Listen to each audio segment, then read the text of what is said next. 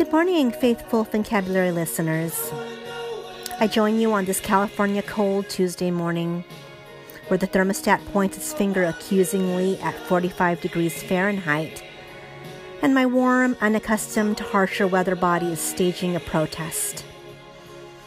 I hope you had a pleasant, balmy weekend. I spent Sunday sort of watching parts of the Super Bowl and waiting for the much awaited commercials and the halftime show to air. Needless perhaps to say, the Super Bowl itself was a mild disappointment for me as a Bay Area dweller because our cherished Niners did not win. But the sting was much, much less for me than for many of the really sports fanatic Niner faithful. I think I was more disappointed to find out that, alas, our Sling TV subscription possibly did not include Animal Planet, and I wouldn't be able to view the annual Puppy Bowl. Impression after a day of some Taco Bell, which is an unofficial Super Bowl day tradition for me, and on and off half hearted viewing and trying to keep myself from turning up the thermostat in the middle of the day. I must have missed any really clever commercials because from the money they spent on placing their adverts in a prime sweet spot, the offerings were lackluster. The halftime show fared much better. I've really always liked Shakira's world music aura. I'm somehow a reluctant JLo fan who loathes to love her and loves to find something to detest about her. But no, they were both delightful. The set was shimmery and shimmy laden and sexy. I may actually even be more on the adoration portion of the Jenny from the Block love hate wheel. For the present moment.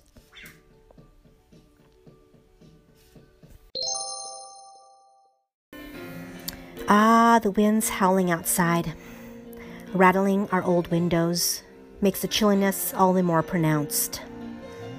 To infuse a little heat into this already blustery day, I'm going to think warm thoughts. Hmm, warm thoughts. Hmm. Piping hot tea. I should haul out the really heavy comforter. Let's see. Imagine locales with a sweltering clime. Okay, I know. Here we go, here we go. I shall relate to you a somewhat fictionalized version of an event that happened in my earlier teen years. I cooked it up as a response to the hashtag VSS365 challenge in the Twitter writing community this past January. I had honestly almost forgotten about it.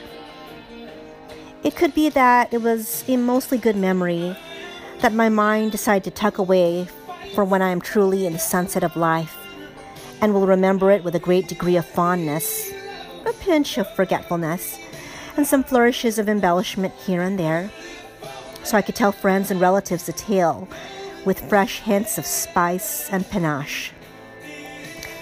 The story is true, about as true as what pesky small details I can recall, with names of places and people changed. If the real life characters happen upon this story, they might even recognize themselves. The heat comes from remembering how the humid, relentlessly sunny weather permeated more months of the year than not. The heat also comes from the perspective of the first person retelling itself. We have all been familiar with, with where the throes of first young love takes us, how it seems to be confusing and frighteningly foreign and irritatingly desirable and everything to us. Everything all at once. Before we knew anything else. Before we knew any better.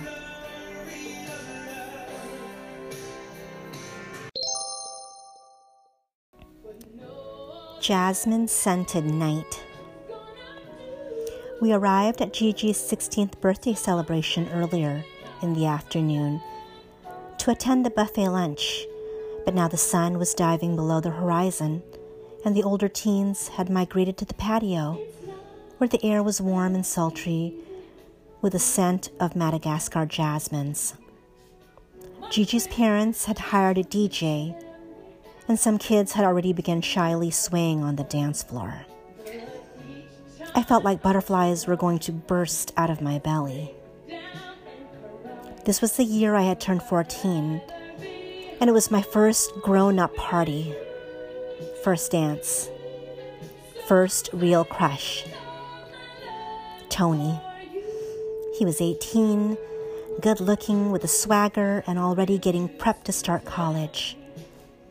He had half teased me, half flirted with me since we moved to Barangay Iluksawa four years ago while I was in the fourth grade and starting to grow boobs. Yeah, being an early bloomer was the bane of my existence until Tony began looking at me in that lazy, smug way of his. I scanned the terrace, hoping to catch a glimpse of him among the bodies gyrating and bopping to a bouncy Bangles song. When I did spot him, I almost deflated out of my pretty new drop waisted mint green dress. He was on the other side of the dance floor, leaning against a hollow brick wall. A girl, who looked to be about his age, in a geometric print blouse with a trendy, asymmetrical bob, was with him. She was boldly sitting atop the wall, her foot tapping him playfully as they conversed. Ugh, stupid, stupid, stupid. Why would he want a little girl like me who had never even had her first kiss? I sighed, more than a little heartbroken, but resolved to enjoy the evening anyway. At around midnight, the dancers were dispersing and the crowd began to thin out some people sleepily heading on their way home. In our tiny barangay, everything was accessible on foot. I was relaxed by this time, laughing and joking with my cousins, watching the antics of another relative of ours as he made a fool of himself pretending to be Michael Jackson. When my older cousin Andine all of a sudden became quiet and her cheeks colored a deep pink Peter Cetera's Glory of Love had just queued up on the speakers, and it was then that I felt the pressure of someone gently squeeze my hand. I looked up. It was Tony grinning down at me. I'm sure I saw his mouth moving, but in my temporary shock, I didn't hear his words. From my cousin's not so subtle prodding for me to stand up, it appeared he was going to ask me to dance the last dance of the night, a slow one.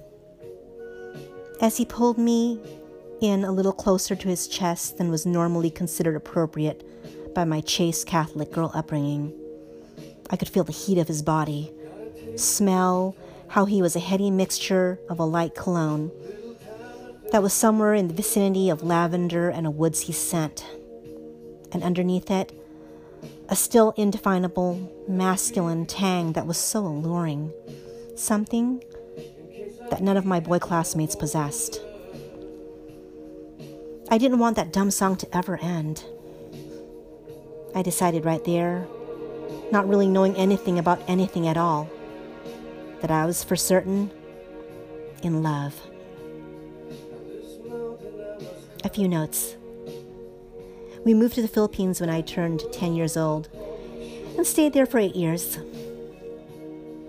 The guy's sister, guy in the story, Tony, he, his sister is now the wife of my own first cousin. So I think you could say that really makes his family now.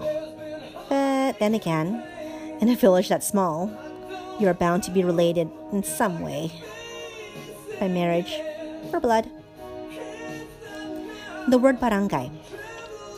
In the Philippines, this is similar to a barrio or a district.